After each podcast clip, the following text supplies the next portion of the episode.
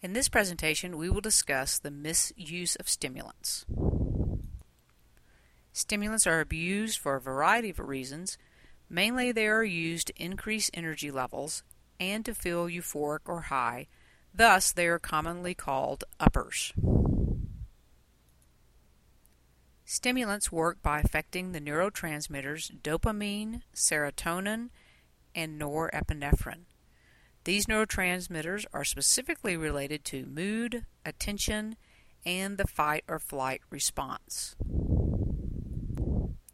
Some of the most commonly abused and used stimulants are ephedrine, caffeine or the xanthines, and energy. Or have or know a college student that uh, might partake in some of these risky behaviors uh, probably you can inform them of the risks and uh, perhaps even save a life.